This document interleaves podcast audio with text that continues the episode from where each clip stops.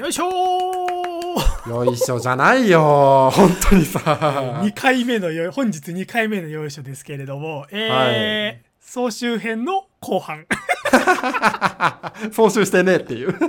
はい。ということでまあね AM3 号館の第100回記念ということで、はい。まあ主にね50巻から、えー第100巻まで第99巻までの半年 1, えー1年間を振り返ろうという回なんですけれどもはいはいはい。前半パートまでで第70巻までしか振り返れなかったので、うん。えーここからは80巻から8090とうんうんうん。まとめて喋っていければなというふうに思っていますよ。はいこれささすがにこれ1時間を超えないよね。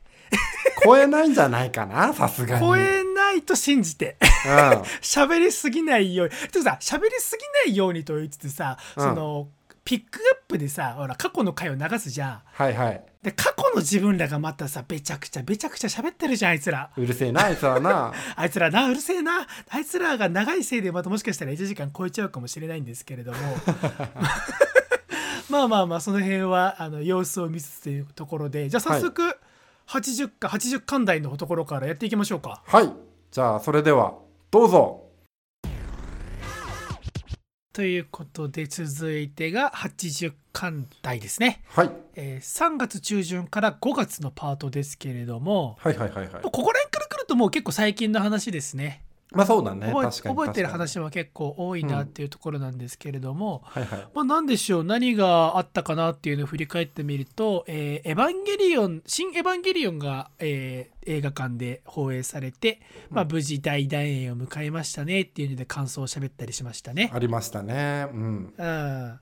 なんか C エヴァがそれこそ今 Amazon プライムビデオで配信開始されましたけれども、はいえー初日視聴者歴代あ視聴者数歴代1位を樹立したっていそうねなんだ。うん俺も確かにね。配信された夜につけてましたね。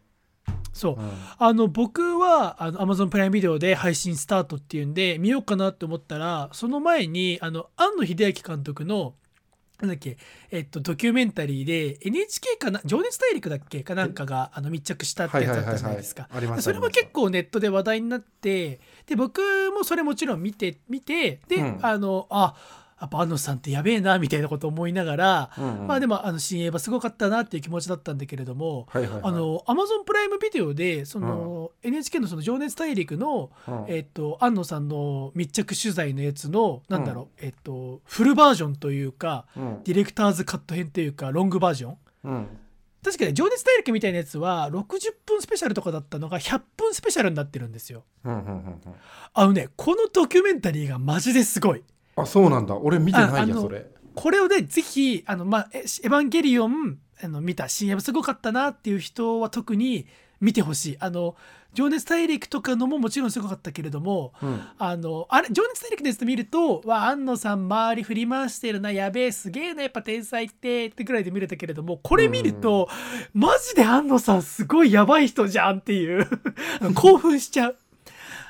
あの情熱大陸でも触れてたところで言うとあの途中で安野さんがなんか俺の結婚がみんなに伝わってないっぽかったから、うんうんうん。あと A パート全部作り直すわみたいな話をするところがあったと思うんですよ。はいはいはいはいはい。で情熱大陸だと割となんか突然というかあの急に始めて周りもうわマジかぐらいのテンションだったんだけれども、うんこのドキュメンタリー見るとあ本当に急にっていうかここまで作ってあ全部やり直すって言ったんだこの人っていう衝撃があって。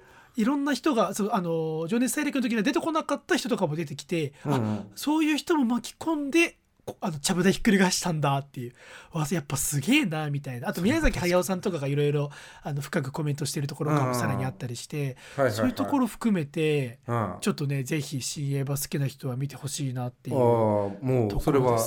正しい楽しみ方だな。うん、俺最近その Amazon プライムビデオで新エヴァが出た後に見てるものがさ、青い炎だから全然真正面から行ってないって 知ってます？あの島崎和彦さんがね、あの原作をやっている、あのドラマドラマっていうか漫画なんですけれどそれがドラマ化されたやつがね、ありまして俺それで言うと漫画は友達に借りて読んだけどドラマの方見てないんだよ、ね、ドラマ超いいですよ。あのあ主演がねだ。炎くんが柳楽優弥がやっててそのヒロイン役のとんこちゃんがねあの山本美月がやってるんですけどキラキラ感がめちゃくちゃすごいそっかそっか。青い方の漫画も結構前に見たからおぼろげだかうん。らちょっとドラマ版見直すのはありだな。ちょっと今その辺の熱が高いから。そうそうそうそうあのねであの大事な大事な案の役をねあのヤスケンさんがやってるんですよ、はいはいはいこれが超いいですよ。マジで。これちょっといいいい話聞いたらちょっとチェックしないとだな、これ超面白い。俺今あの見返してるの3話ぐらいまでなんだけれど、あの学校の課題のパラパラ漫画とかで圧倒的な才能を見見せつける安藤秀明がいるわけですよ。でそれに対していやなる「おのれや!」とか言いながらあのそのフォノー君っていう主人公があのに教室から走り去っていくシーンとかがあってなんかもう、はいはい。なんでしょうね。劣等感の塊みたいなところとあとはあの意志が弱いから毎回そのとんこちゃんっていうヒロインの女の子に流されていく感じとかあの、うんうん。自分を見てるかのようで気持ちがいいすごく面白い。ね圧倒的才能のお目の前にした凡人というか、普通の人っていうね。あのぜひねここはサイドストーリーというか学生時代庵野秀明に狂わされたやつもたくさんいるんだなっていうところをねあの描くのにすごく面白い作品なんで見ていただきたいですね。はいはいはい。まああとコンテンツ系で言うと今見ててああっていうのはやっぱ大豆田十和子と、まあ、あと我々的にはまあ大豆田十和子も見てて面白かったんだけれども、うんえー再放送をやっていた「えーいつ恋」ですね。そうですねいつ恋。が上半期一番俺好きなドラマだな。うん、というか再放もだけど。あの50回から100回通じて一番いいドラマ「いつ恋」っていういつ恋 あと多分頻繁に上がってたあの話題の頻度で言っても「いつ恋」が熱かった気がする。いつ恋が多かった、うんワード的には一番多かったですね。すねいやー蓮くんがもう良かったね。ね忘れられないよ俺えは。ねえ途中でくれて戻ってきてねそうそうそう。八千草薫に言われるとことかすげえよかったよね。はいはいはいはいいやーまああとね、えーコンテンツ系をその辺にして、パーソナル的なパーソナリティ的なところで言うと、はい。まあ、僕が今度転職活動が終わって今度は僕のニート期間に入るそんですね。うなんだよね。ちょいずれであの 職場が決まって互いにニートしてた時期がねあったんそうですよ。そうそうそうそうで僕はそれこそ4月がちょうど丸々ぐらいお休みだったんで、うん。えー4月は毎日映画見るぞって言って、まうん。あ Amazon プライムビデオで1日1本映画を見るっていう活動をやってましたね。やってましたね。でそこそこからねうん。そうね。あの感想というかうん。うん。をやってた回はありましたからね。やりましたやりました。長谷川さんにもねおすすめしましたよね。そうそう若み若女将は小学生を。ありましたありました。それはそれで別の間で若女将のレビューというかを話しているところはあるんですけど。そうねありましたね。あでも同じ時期かな。多分映画の中で何が良かったかっていうところを話してた時に僕もちょうどゴールデンウィークに差し掛かっててあのめちゃくちゃ映画見てた時期でさ。あああったね。長谷川さんの映画見てたね。人の心が分かんねえって言って恋愛映画をずっと見続けるっていう待ってるはい動きをしてはいはいた頃がこの頃ですね。ありましたね。そうかそうか。で、えー僕が5月にあそうだ5月に俺が新しい職場に入ってどうのこうのの前に4月に、えー長谷川さんは、えーなんとお財布を新調します。ついに、ね。あの銀座6で財布を買うっていうよはい。くここでこすこすりにこすってる話なんですけれど、あのオンボロになった財布をついに卒業し。はい。どどこでしたっけ？なんてブランドでしたっけ、マルニっていうブランドなんですけど、出ました丸にはい。その後意外と周りで使ってる人が多い。かっこいいな。俺も欲しいなってなった丸に意ね。外とねそう。新しいデザインの方になると今の俺が持ってる二つ折り以外にも結構かっこいい形があったりするからね、うん皆さんも使ってね丸に一座に入らないかっていうことあの言い続けてるんですけれど、うん。まあそんな感じの80巻でしたけれどもじゃあピはい。ックアップは長谷川さんの方から紹介何ですか？どれが？はい。えっ、とこれはねちょっと特殊であの、2週にわたっての話を僕が1本に総集編にまとめてるという形になるんですけど、85巻86巻、えーとスマホを忘れる大人たちっていうものと逃した魚っていうあの自分のパートをねそれぞれまとめて4分ぐらいにしてます。うんああれを4分にまとめたんそうですねなんですよね。あのまあ聞いていただいたらわかるかなと思う。はい一度聞いていただきましょう。どうぞ。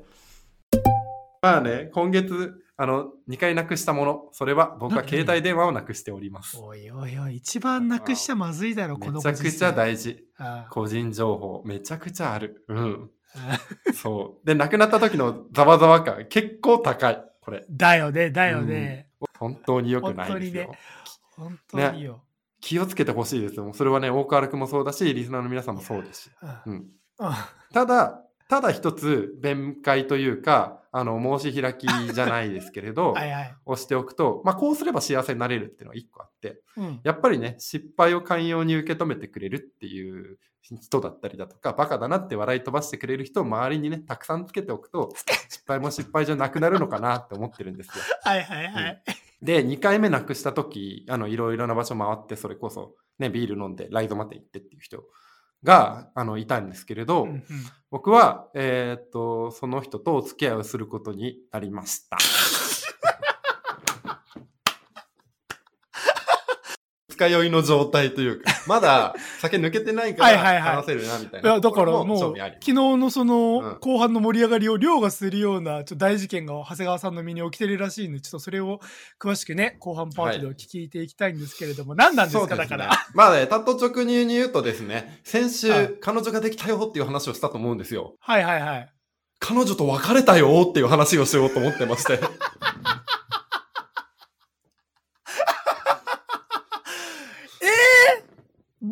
マジで言ってんの？そその、その A さ、あるじゃん。俺うんも、えーってなってるから、今ね。メッセージが一件来てまして、まあ今日会う約束をしてたから、僕のこと考えてくれましたと。で、はいはい好きになれそうな理由はたくさんあると。でも、あえっ、と、好きじゃないみたいなことを書いてあって。あ、これね、難しいぞと思って。難しいというか、もう、うん。きついね。朝見る LINE じゃないな、それ。そうなんだよね、そうなんだよね。なんかすごい胃もたれしちゃってさ。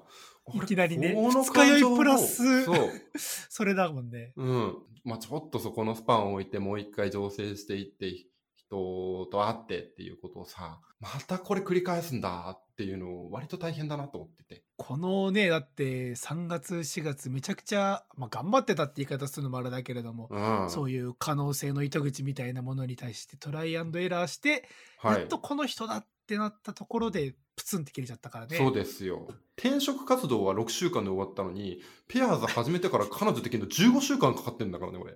AM さんの中で何か話してる、こう、始まりが俺の中に意識としてあって、週単位で数えられるようになってるんだよね、これが。はいはいはいはい。うんそう言ってたね。で、やっと内定もらって入社したと思ったら、研修期間でクビになるっていう。そうだよね。しかも、真面目に座学を受けていたにもかかわらずっていうことだよね。そうだね。うん。ちゃんとサボってたわけでもないのにっていうね。研修はちゃんと来てるし、遅刻もしてないし、あなたはテストの成績も良かったですよ。でも、入れませんっていうことですよね、これ。ちょっとうちの会社には合わないなって急に言われた感じで。それは最終面接でよっていう。本当に。恋愛の話ってあんまり難しいなと思ったわけです。言ってしまうと、はいはペアーズの話がここまで、なんでしょう、僕が嫌いな恋愛リアリティショーに近い立て付けになってきてるんじゃないかなって思ったんですよね。どうします？長谷川さんの恋愛話一旦もう今後やめますか？難しいな、やめていいんじゃないかなと思うんだけどね。まあまあうん俺もそうねどこまで笑っていいのかも難しいしねこんな話俺面白いし はい。まあ彼女さんがあのだから思うのは、うんだから彼女さんができた段階でそういう話、ラジオをやっていてそういう話をしていいのかっていうところの確認みたいのがもしかしたら取れたら改めてするみたいなのとかねあるかもしんないね、その話は。だからなんか。 work in progress 状態で喋るのはちょっと危険かもしれないかもしんないね。ということで聞いていただきました。はい。まあなんか、かなり総集編でキュッとしちゃったんで何を言うかというと、えっ、と、まあ85巻のところで、えー、と彼女ができましたっていう話をして86巻のあの翌週には、えー、とお別れのメッセンジが来ましたっていうね。そういうあの飛んだ事件になったわけですよ。そうペアーズ事変ですよね。そうですね。あの1月にペアーズ始めましたって言ってたあたりのやつが実を結んだかと言ったらそうじゃねえみたいな 不発弾だったみたいなそういう経緯がありまして。なんかさ86巻ちょっと曖昧だけどさそれもなんかうん。木曜の夜に撮れなくて土曜の朝だかに撮りますかみたいなししてたらなんか俺ちょっと大変なことになっちゃったからちょっと遅れるわみたいなあのことを長谷川さんから LINE ねが来て、俺はまさか別れたとは思ってないから、え何？逆に何？それ以外のこと？仕事でクビになったか家が燃えたかどっちかかああと実家で何かあったかとかそういう経過だと思ったらまさかの、えお別れしましたっていう報告でマジでみたいなことになった記憶がありますね。そうなんだよね。その日がね幸いにも祝日でね俺はその感情のやり場をどこに出そうっていうのが 全く整理がついてなかったからとりあえず後半パート取り直そうっていう。あそうだ。撮り直ししたんだ。はいはいはい。それまではずっとあの下ネタの話してたんですよずっと。そうだわ青山剛昌の話したそうそう青山剛昌の話とあと遊戯王のあんずがぐちゃぐちゃになった話と、うん、あったあったあった。その辺をしてたそうわけですよ。か懐かしい。あ俺あんずがぐちゃぐちゃになった話もう一回したいからな。いやーいつかしてほいしいんだよなそれは。お蔵入りになっちゃってるね。面白かったんだよな。はい。あまあ一応言っとくとあれですよ。あの何ですか？そこからずっと独り身をやってるかというとそういうわけではなく今めでたくパートナーがいるのであの楽しく一緒に過ごさせていただいております。おめでとうございます、はこの場でさらっと発表しましたね。ね。まあなんか やでも。すすごくあのこの時点から恋愛トピックを触るのが自分で怖くなったんでまあいじるというよりかは報告程度にしておこうかなっていう。そうね。あの、うん。下手に盛り上がりすぎちゃ、まあ、めでたいことだけど下手に盛り上がりすぎちゃうとちょっとあそうじゃなくなった時にえっ？てなっちゃうからね。ちょっと考えたいねっていうところでね。少しずつそのあの出力を考えてそうそこういうエピソードとかも入れられたらなって思っています。ということで80巻のあのおまとめでございました。はいということで、えー最後ですね、えーはい。90巻台ということでもう本当に直近です、あもうえー最近。も最2021近年の6月から、えー8月現在ですね。先週までですね、はいはいはい。はい。まあ、この辺、まあ、先に言っちゃうと、まあ、オフライン収録やったりだとかあとははい。ちゃんめいさん呼んでね、ゲスト会やったりだとかっていうのもあったりしたっていうところなんですけれども、はい。まあ、なんだこと喋ったのかなっていうところで、まあ、結構覚えてるんで、なんか振り返るのも変な話ではあるんですけれども、うん。まあ、お互いハマったものがあったなっていうところで、まあ、僕は、えー3週またいで喋った「えっとチン」っていうカルチャー。うんうんうん。うん、これが、まあ、僕の中では、まあ、それこそ今年を振り返ったとしても結構でかい出来事だったんじゃないかなっていう、まあ、世の中にはいろんな人がいるなっていうね、うんうんうん。ことをあの改めて感じることができた、うんえー趣味ですねはい。長谷川さんは何にハマりましたか？僕はですね人気映画ですね。うん。あの自突分と全然違うものに触れたいなとかって急思った時にあこの思考回路で暴力にたどり着くヤクザっていう職業やべえっていうね。はいはいはいそういうことから変な憧れじゃないですけれど面白みみたいなのを持ってしまってあの話した回がございましたと。はいはいあったね。まあでも俺すごく今日8月19日に収録してるんですけど明日楽しみでしてあれですよ「古老の地」のレベル2が上映されるんで、レベル2ね。そう。ヤクザな松坂桃李君がね見れるんで超楽しみですよ。あなんか YouTube で広告かなんか見たけれどもすげえかっこよかったわ。かっこいいんだよな桃李君な。うんというところで、まあ、お互いそんなねあの新しいものにはまったりもあったんですけれども、まあ、あとはい。はまったというか、うん。あとあれですよね長谷川さんが絵を描くのが楽しいなみたいな。そうそうそう。なんか一人で没頭する趣味みたいなのをちゃんとようやく見つけられまして、うんうんうん。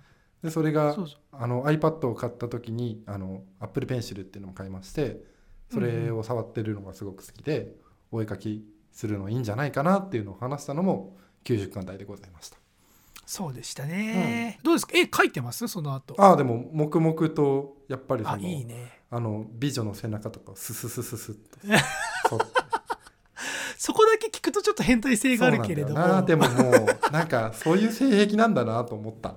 あー、うん。まあね全然悪いことではないし。でもあの俺はか絵は描かないけれどもなんとなくわかるしね、なんかそういうそう。女性の方が曲線美 そう線が綺麗なんだよね。はいはいはい、うん。書いてみたい書きたいなっていう気持ちは別に悪いものじゃないとは思いますけれども、うん。まあ、どうでしょう？パーソナリティ的なところで言うと、まあ、さっきもありましたけれども、まあ長谷川さんも彼女さんがやっとできて、はい。まあ、僕も同棲始めて半年が経ってっていうところでね。結構落ち着いたというか、まあ、仕事もねそれこそお互い転職まあまあがあって、まあそうだね、うん。けどそういう意味だとめちゃくちゃドタバタしてたんだよね。経経歴というか流れだけで。そうなんだよね。50巻台から振り返るとかなりなんかバタバタとライフイベントじゃないけれどさ自分たちの生活変えよう変えようみたいなそうそう、まあ、しかも世間的にはというか、まあ、我々もだけどコロナ禍でのこういうことだから、うん。結構ね頑張ったんじゃないかなっていうふうには思ってるんですけれども、はいはい。ピックアップ会ですね、えっとはい。お互い1本ずつ紹介しようかなというふうに思っていまして、はいはい、えーまず私ですね、えーこちらはえー第91巻うん。えー正解は木曽三河公園っていう、まあ、これは、えータイトルの理由僕すごい好きなんですけれどもそれはまあ長谷川さんパートなんですけれども、うんうん。えー紹介したいのは僕が喋ったパート次パートで「えー、と幽林堂しか知らない世界」っていう YouTube チャンネルを紹介したんですよね。ありましたね。はい。うんうんうん。これがねめちゃくちゃあの好きであのはいはい。今でもちゃんと好きで、あのその時はあの幽林堂しか知らない世界でブッコロっていうキャラクターとあの岡崎さんっていうおばちゃん文房具バイヤーのおばちゃんのキャラがすごくいいんですよって話をしたんですけれども、はいはい。あのその後本当にチャンネルの動画全部見終わったらもうもう一もう一個さらにすごいコンテンツがあの番組の中にはあってそれをちょっとさらっと紹介したくって。はいはい。はいあの折橋圭さんっていう女性の方がゲストで出る回があってうん。この方はあの幽林堂のアルバイトなんですよ普通の。あアルバイトだけど YouTube チャンネル出れる。すごいな。女子大生のアルバイトの子なんだけれども、まあ、うん。幽林堂のアルバイト歴3年ですとかっていう感じで入るんだけれどもこの人が何やるかっていうと、うん。あの往年の有名な j p o p の名曲を古文風にして歌うっていうやつなんですよ。かっけえ。いいなあのねこれがねめちゃくちゃレベルが高いんですよ。あのまあ、この人の歌が上手っていうのもあるしあとあのもともとちゃんとした専門までは言ってなかったけれどもその日本の古い歴史古文とかそういうのを多分おそらく大学では専門にされててうんうん。であの、まあ、知識とかも豊富なんだけれどもこの人はね本当にねまあ幽林堂しか知らない世界であの輝いてるのもあるんだけれども独立してチャンネル作ってくんねえかなっていうふうに俺は思うぐらい好きで例えばサザンオールスターズの津波だったり星野源の恋だったり、うんあとは最近だとディッシュの猫だったりっていうのを、まあ、今もう本当に今時のあの現代の歌詞を全部古文風に訳していくっていうやつなんだけれどもうん。あの折橋圭さんなりにこれは、えっと古文風に訳したいんだけれども平安時代にはそもそもないものなんで、うん。無理やり置き換えると当時で言うこういうものになるでしょうみたいな置き換えとか頑張ったりしてあのその辺の洞察力とかそのワードチョイスとかっていうところのセンスがうん。あお本当に素晴らしいなっていう。ただね、うん。あの折橋圭さんのこの j p o p 古文シリーズは終わもう実は終わっちゃってあそうなんだ。そうっていうのも折橋圭さんさっきも言ったけどもアルバイトででしかも大学生だったんだけれどもうん。今年の4月に大学卒業してアルバイト辞めちゃって、うんうん。あのね確かねちゃんと言ってたかどうかわかんないけれども、えっと、学校の先生になって古文を教えるんだって。おおすげえ。なんかちゃんと夢があるねそれは。そうそうそうちゃんと夢があって夢を叶えるししかもそういうのをあのネタというか面白コンテンツにもできるっていうだからきっとね人気のある先生になるんじゃないかなっていうふうに僕は思っててか俺がうん。あの学生だったらこんな風に古文を教えてくれたらハマっただろうなっていう風にすごく強く思った。はいはいはいはい。うん、素敵だねそれは。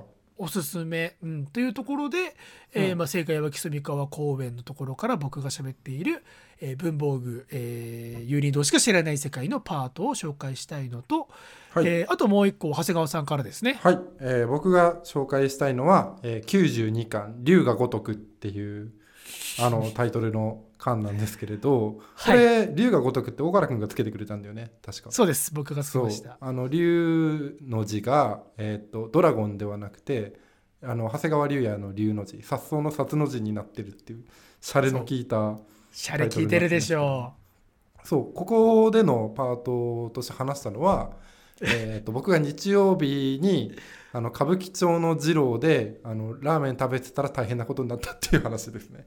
一触即発 ヤクザものっていう、う。これはだから本当にこの時聞きながら思ったのがうわうん、人気映画って見るとこうなっちゃうんだっていう。あでも本当にそうだね。あの思考回路が普段そっちに行かないはずなのにエマージェンシーの時にバチッとそっちに入っちゃったっていうのはそういう映画を見続けてたからなんだろうなっていうのもちょっと思う、はいはいはい。でもその主役級のさなんじゃあれみたいな感じのやつじゃなくて ちょっと頭使ってる組長みたいな立ち回りをしてた自分が小賢しい。本当に。そうでしょあ結構俺うん。落ち好きよこの回は。ああこれはね。結構綺麗な話だったと思いますそうだねそうだね。毎週毎週これぐらいのクオリティをお願いしたい。毎週歌舞伎難町行っきてしてい。なこれな。これさ92巻が多分俺ぶっちゃけあのトータルで自分のパート話してきた中で一番クオリティの高いトークだし周りからも全部、あの感想が来るわけ。よこの巻だけ、はいはいはいはい。はい、長谷川さん歌舞伎町の授業で大変だったんですよね。とか。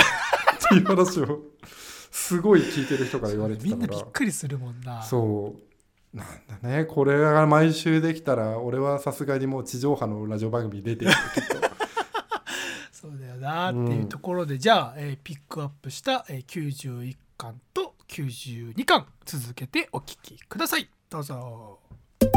僕が特に好きなのがあの文房具バイヤーの岡崎ひろ子さんっていう女性の方。あのね僕大好きです岡崎さん。でで岡崎さんの魅力はちょっと言葉ではうまく説明できないんでちょっと本当に見てほしい。あのね今あなたは誰に夢中ですか？って聞かれたら間違いなく俺は岡崎さんって答える。マジで？うんなんて言ったらいいんだろうな。おばちゃん、まあ結構なお年、もう結構なお年っていうほどおばあちゃんではないんだけれども、まあでもうん娘さんがいて、あれ確か孫もいるんだったかな。あまあそれぐらいのあの女性の方で、うんうんただ、あの、じゃあす、あの、それで本屋さんに働いてるっていうから、すごく知的なのかっていうと、結構、あの、ぶっころにちょっかいかけるシーンだとかもありつつ、うんうんでも、守るところというか、しっかりしなきゃいけないところはしっかりしつつ、みたいな。なんかね、そこでもちょっと天然ボケなところもありつつ、みたいな。あの、一番僕が好きだったのは、なんかぶっころが、うんえ、じゃあちょっと、有林堂の文房具バイヤーの一日みたいなやつで岡崎さん喋ってくださいよって言って、あの、一日の工程、じゃあ岡崎さん喋って、まず朝起きたら何すんのみたいな話してるときに、なんか聞いてったら岡崎さんが、えっと、朝の7時に出勤してって言って、えぶっころうんが、有林堂朝早いんだねって言って、あ、そうなんですって言って、で、まあその後はめちゃくちゃめちゃくちゃ喋って、動画8分ぐらいやって終わった後に、うん。動画のエンドロエンドロールが終わった後に、あのカメラが止まった後みたいな体で、あのプロデューサーの女性の方が出てきて、あ、うん。すいません、あの、有林堂は、えっと、10時出社なんです。あ、多分、岡崎さんが言ってる7時っていうのは、多分、家を出る時間のことを言ってるんじゃないんですか？って言って、岡崎さんが、え、出勤って家を出る時間じゃないんですか？って言って、めちゃくちゃ面白かったんだけど。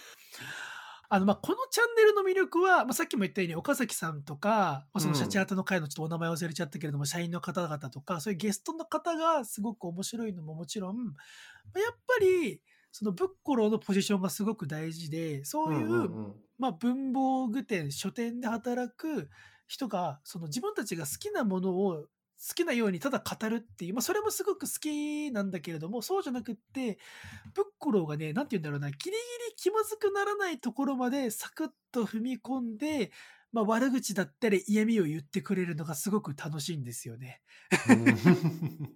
まあ、なんか自分で種をまいて自分で転ぶのがうまいというか、まあ。のその辺が、なんだろうな、その巷にいるような中途半端なゆるキャラとは全然わけが違うというか。うんうんうん。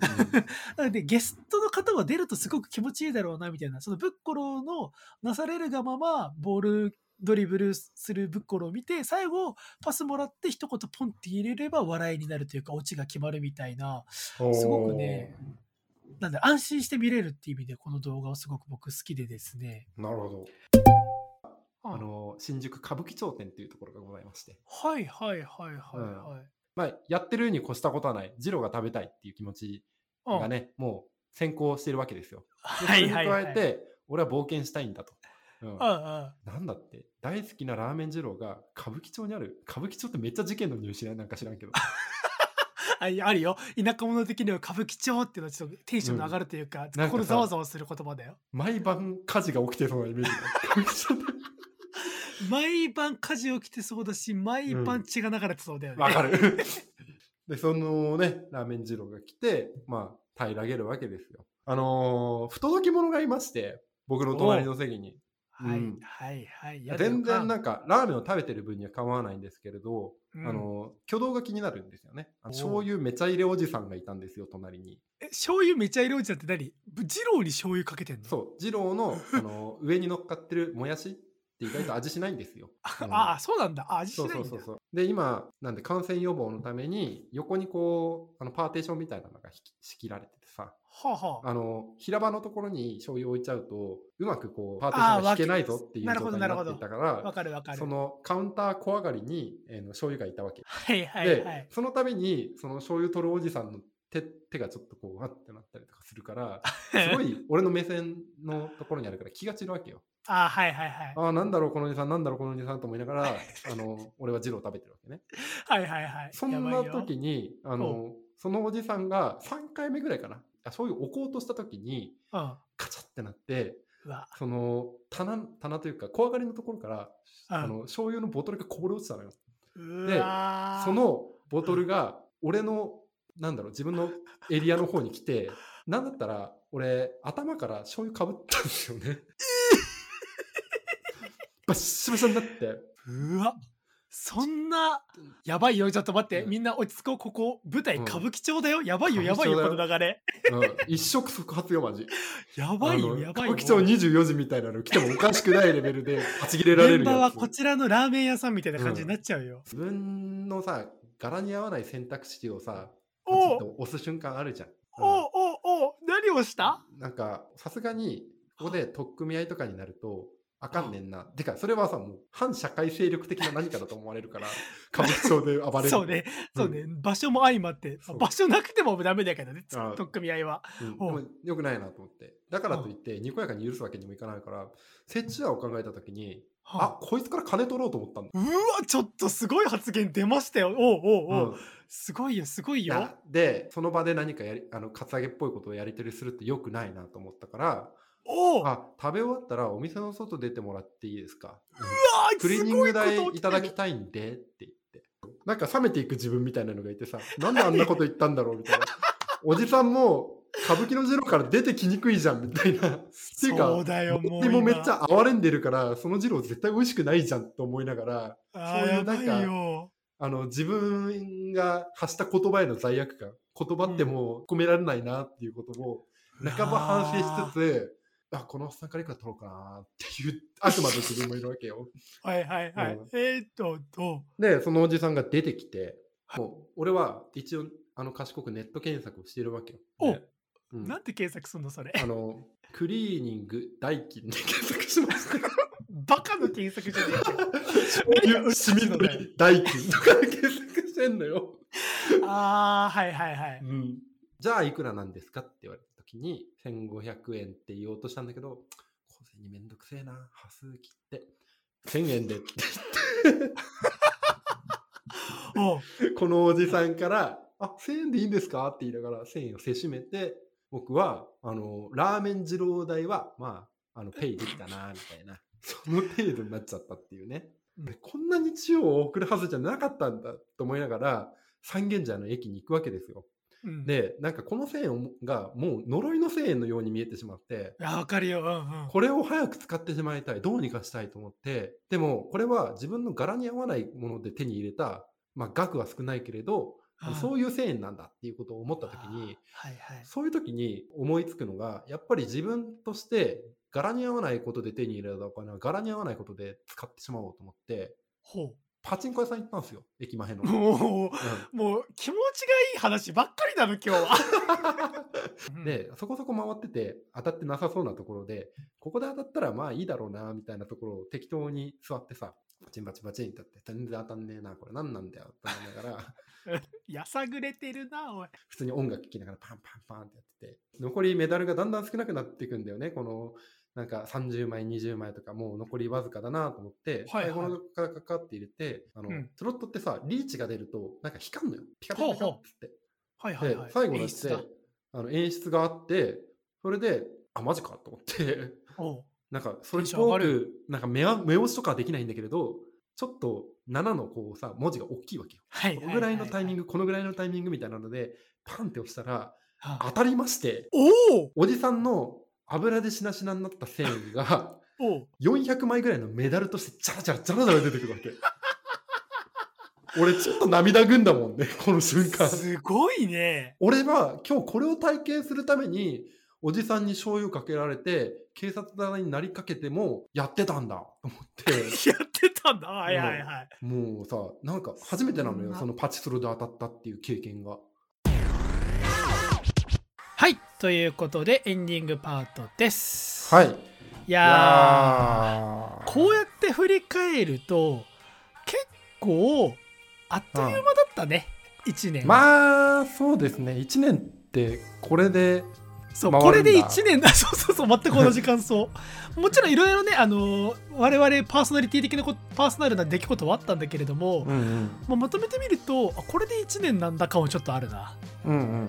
そうなんだよね。切りよく50巻で1年分っていうさいやでもねサイクルついちゃってんだよな。こういう形で振り返れるってだけでポッドキャストやってる意義だ意義があるなって思うのはなんかうん。大人になるとなんか時間はあっという間だよって言うけれども、うんまあ、もちろんあっという間なのは事実なんだけれどもなんかなんか特に何があったってわけじゃなかったな27歳みたいなことにはならずに済んでるというかちゃんと、あの時折喋ってまとめてるからで振り返れるし、日記はなんか何かの時も喋ったかもしれないけれども、うん。まあ日記感覚なところもある程度あるからこの番組は。そうだね。なんかそういう意味でねそうそうそうそう。それこそ友達とさ去年の夏何してたみたいな話とかされるんだけどさ、はいはい。自分のカメラロールを振り返ってもその夏の思い出が俺にはなかったわけ。でもあのこっちを振り返って8月ぐらい何してんのかな？って50巻台とか見てると。はいはい。ああこの話してた。はいはいはいはいみたいなっていうのですぐに思い出されたりとかするからね。そうで、ん。コロナ禍だとさおそらくもよりさあの普通だったらさ自宅でそれこそうん。毎日リモートしてたらさ、季節感もそうだしそれこそ夏っぽいものなんてできなかったりもするだろうからはい。そういう意味でもなんかやっててよかったなっていうふうに改めて思いますねポッドキャスト。そうですね、うん。本当にそうです。うん。いやどうですかはい。はい今後の抱負急だけど。今後の抱負？あいやーでもねあ、うん、現状維持だと思うんだよね出たよ出たよ。それは50巻の時にも言ってたな貴様。現状維持だよ、うん、続けるっていうこと自体が尊いし。それはね確実にお互いの時間が取れなくなってきてるからね、わかる、うん。最近ねちょっと私も長谷川さんもだけども仕事がね忙しかったりしてっていうのもあったりしてうん。時間合わせるのむずいんですけれども、でもそういう意味では確かに現状を維持していくために頑張るっていうのは大事ですね一つ。そうだね。まあうん2週貯めるとどうしても話すトピックが23個できちゃうからさ。そうそうなのよ。それこそさあれなんだよね。あの私最近そのネタ帳みたいなやつを、まあまとめてるんだけどそれもねちょっと実は喋れることがあるからどっかで喋りたいんだけれどもそのネタ帳みたいなところにもう56個溜まってて、でしょ？あどうしようみたいな。うん。鮮度落ちてくよこれどんどんみたいな気持ちになっててうんうんうん。そうそうそう。今日今週総集編だけれどもわあこれ総集編じゃなくてこのトークしときてえなみたいなのもあったりしたりとか。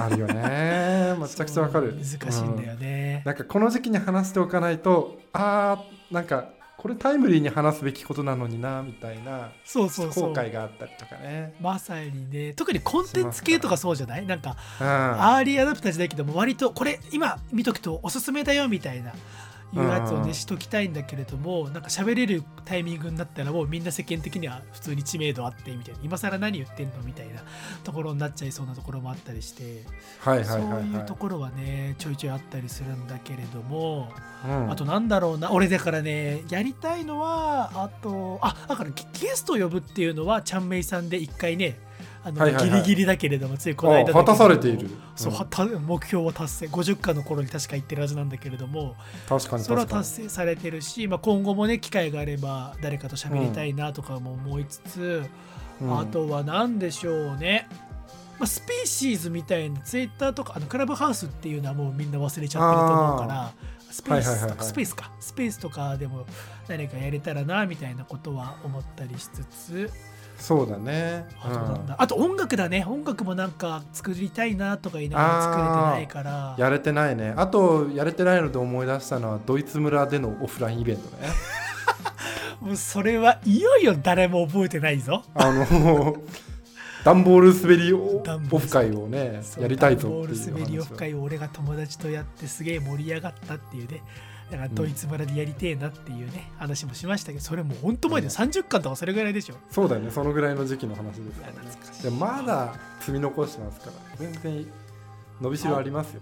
あとはまあやろうやろうと言いつつどうやればいいか分かっていないインスタグラムとかっていうね。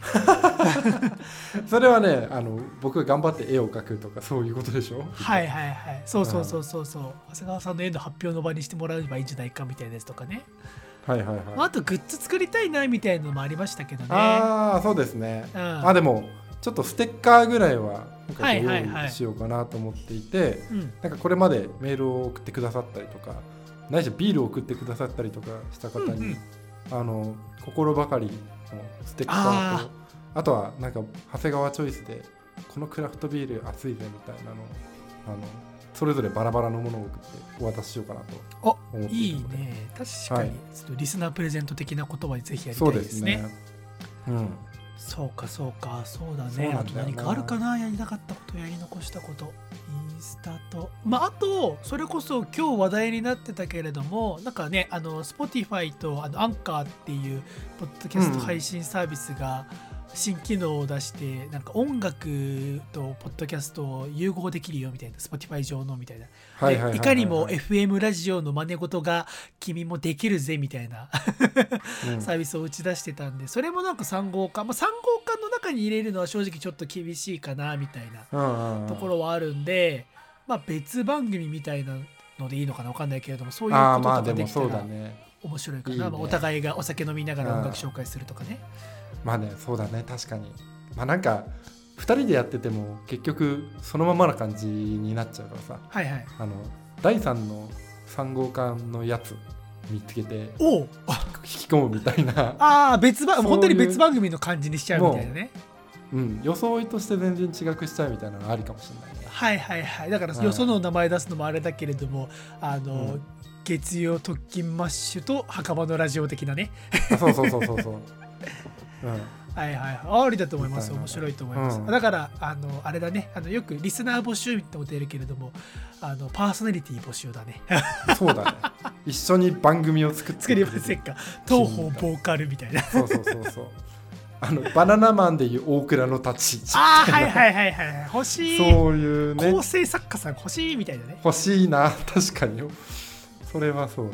うんそうそうそうそこからだったらゼロベースでいろいろ一緒に作りましょうやっていうことができそうだし。まあそうだね。だから誰か人を呼びたいってのもあるし、で俺がうん。曖昧にしてちゃんとやれてない他のポッドキャスターさんの感想とか、まあ、他のポッドキャスターさんとコラボするみたいなはいはいはいちょっとははいねあのそ下界に出ていくことをもういい加減やってみないとなみたいな、社交だよね。社交。あとはたくさんの人に聞いてもらうためのマーケティングだよね。うんこの2マーケティングつを全くやっていない全くやっていないですからこの番ね組ですからね。マーケティングで言えばあれですよ。あのこの番組あの本当に初期の頃ちょっとだけやってた一体どんなやつが消えているのかちょっと考えてみようっていうので、ちょっとね。ポッドキャストのあ Spotify のポッドキャストのなんだ、あの分析サイトみたいなところでリスナーさんが、お前んとこのポッドキャスト聞いてる時以外こんな音楽聞いてるぜっていうのを出してくれてるんですよ。おいいですね。それをちょっと紹介しようかなと思っていまして。久しぶりのアーティスト They are listening to そうです。アーティスト They are listening to なんですけれども、はい。えーまあ結構初期の頃はあの有名どころだったんですよね。で有名どころが出るっていうのは、要はリスナー数が少ないから基本的にみんなが聞いているところポッ Spotify としてあの多くのよ人がより聞いているところが出るんだろうなっていう。はいはい。ところだった。それこそ米津玄師とか星野源とかっていうのがいたとあ思うんだけれどいましたいました。ね。米津玄師と星野源がいないんですよ今。えいない？マジで？いないんですよ。おお。えー発表していきますね。えーはい。一人目が、えー、時あさこです。時あさこ時あさこ。あ時あなるほどねあさこがいるますね。これいますかはい。えー続いてが、えー、有利。有利有利。ドドライフラワーのやつ どこから来た有利。え、有利って合ってるよね？このえ人。優しい里で有利でしょ？そうそうそう、優しい里の人。俺、俺、この人あんま正直知らないけれども、なんかシンガーソングライターのすごく有名な人よね。そうそうそうそうそうそうなんかあのどこだかのアイドルとあの熱愛発覚してみたいな。はいはいはいはいはい。あの人だよね。はいはい、はい、そうそうそうそう。ユーリがいるのと、えーあとは、えー踊る。踊る？踊る。だ誰？踊るって NHK の番組とかで出てくるキャラクター？あ踊る？踊るって知らない ?ODOL の踊る。ああその字面は見たことがある。そっちか。そうそうそう踊るっていうバンドね国内のへえ踊るとえ今何個言った、今3つだね。3つ。あとは、えー銀杏ボーイズ、おお銀杏ボーイズ。はいはいはいはい、うん。うん。最後がシラップですね。ああシラップね、うん。なるほど。というね。も確実に俺らの手を離れているな、そうそうそうそう。そう我々がそんな普段時あさ子と銀杏ボーイズぐらいですよ、確かにね時あさこ銀杏ボーイズぐらいは話するだだろうなとか聞いてるだろうなってイメージはあったけど。はあなるほど。そんなことになってるわけですね。ちょっとあれだね。ここが変わるの嬉しいねなんか。りまあ、めちゃくちゃ嬉しいね。ちょっと久しぶりに聞いたけどよかったわ。あとねこれはまあどこまで信憑性がある信憑性って言い方はないか。信憑性はあるんだけれども、はいはい。どう受け止めていいのかちょっと難しいんだけれどもあの、うん。男女比が1対1ですおおちょうどなわけね。小学校俺らは作れたわけだ。そうそうそうそうそうそうそおう。おすげえな。えあと、えーリスナーの年齢層で言うと、えー20代後半から30代前半が60%で、はいはいはい。えー20代ほぼ聞いてません。えーその代わり、えー40代が、えー、20%, 20%ですね。ああそうなんだ。ちょっ40と上40の代 20%40 代後半20%ですね。お兄様方が聞いていたりだとか。お兄様お姉様方です。職場の上司に当たるぐらいのちょっと怖くなって年齢層みたいな可能性はあるよ。これ。マジで。ちょっとあのティーンに刺さる番組をやろう。あの今後の抱負決まり。お大事。めちゃくちゃいいこと言った。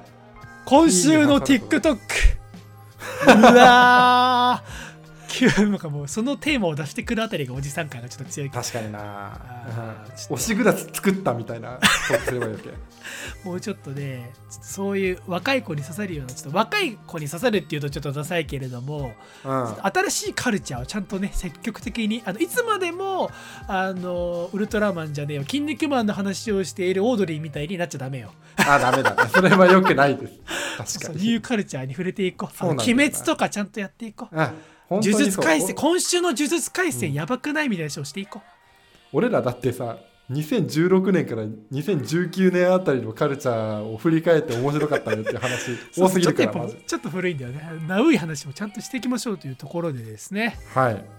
はい。そんなところですか？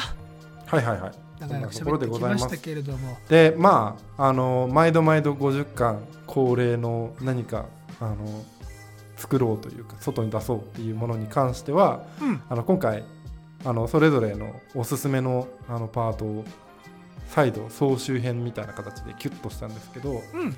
まあ、あれをねあのよく見るあのお互いが喋ってる風の字幕が出る感じのやつでツイッターで順次公開してそこに合わせて過去回も聞いてもらおうみたいなあマーケティングだ。SNS マーケティングっぽい。マーケティングです いいですねいいですね。それぜひやりたいですね、まあちょっとねあのマーケティングとはいえこのぐらい手が込んでたらよかろうみたいな。あとはいはいはい。はちゃんと俺らが選んでるしなみたいな、うんうんうん。窓口としてね、まあうんところもあるのでね、急いでやらなくてものんびりちょっとずつやれればなってそいう。うですねそうですね。うん、いやーいいじゃないですか。あやっぱりね続けていくためには新しいことを挑戦しないとなんですよね。まあねちょっとずつね。まあでも基本的にこのあの背骨というかね原型みたいなのは残しつつやっていければなっていうことは思ってます、ね、そうそう。グッズとかあとう SNS ん。頑張ったりだとか、まあ、インスタやるか分かんないけれどもそういうのとか外のことは新しいことを挑戦しつつ結局毎週の放送は、まあ、変わらないです。こんな感じです。そうですね。日々反省日々成長。そんなコンセプトあったっけ？えっと日々反省日々成長の元ネタは、えっと皆さんちょっとジャルジャルで調べてください。神保真央で調べてください。はいそんなところですかね。これからも、今までもありがとうございました。これからもよろしくお願いしますというところでえーはいあるはいあるじゃないね、えー大事な大事な AM3 号館第1巻の放送でございましたご視聴いただきありがとうございました。さようなら。また来週。